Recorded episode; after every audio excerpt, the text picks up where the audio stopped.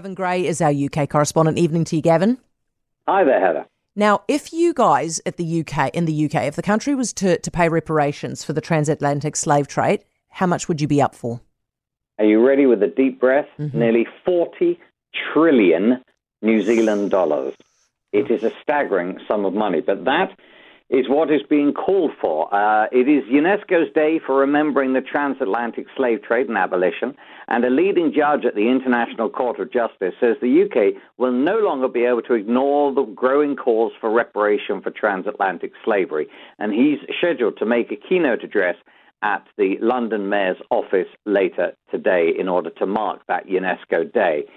Uh, Judge Patrick Robinson, he presided over the trial of the former Yugoslav president Slobodan Milosevic, uh, says the U K has to change its current position on the issue.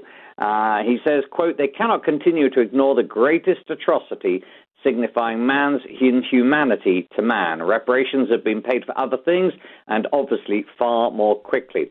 Now, Rishi Sunak uh, in April refused to apologise for the U K's role in the slave trade or to commit to paying reparations, but this judge believes it is just a matter of time.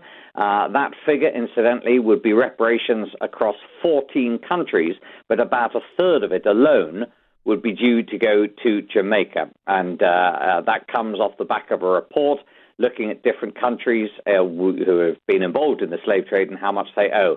I have to say, I think the likelihood of that amount of money going is extremely unlikely. It does seem rather high. To, I mean, it do, it's obviously high for a good reason, but yeah, it does seem unlikely. Um, this womb transplant has gone well, hasn't it?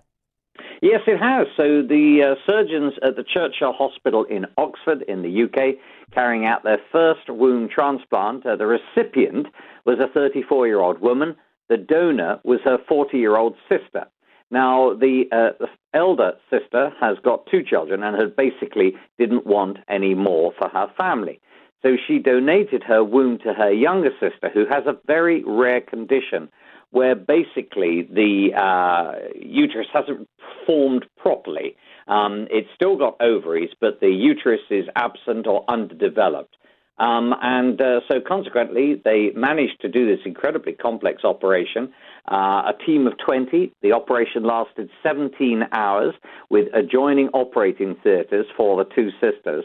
Uh, and uh, this happened back in February, but it's only just been published with the woman who uh, was the recipient having her first period two weeks after the surgery. Mm. Now, like other transplants, she needs to take immunosuppressive drugs to prevent tissue rejection, and there are some long-term risks. Indeed, the uterus will be removed after a maximum of two pregnancies, but she's desperate for children of her own, and this may be a lifeline for her. And incidentally, if you thought, gosh, that's really unusual, the charity that paid for this uh, actually says more than five hundred women have contacted them in the U K wishing to take part in the programme. Oh, amazing. OK, Gavin, give me your favourite joke from the Edinburgh Film Fr- uh, Fringe Festival.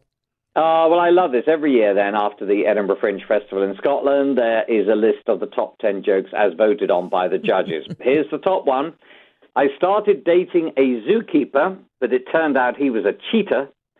Now, I quite like that. It's no, silly, Gavin. But I like it. Number two, the most British thing I've ever heard, a lady who said, well, I'm sorry, but I don't apologise. I don't now, get it, Gavin. That's very British.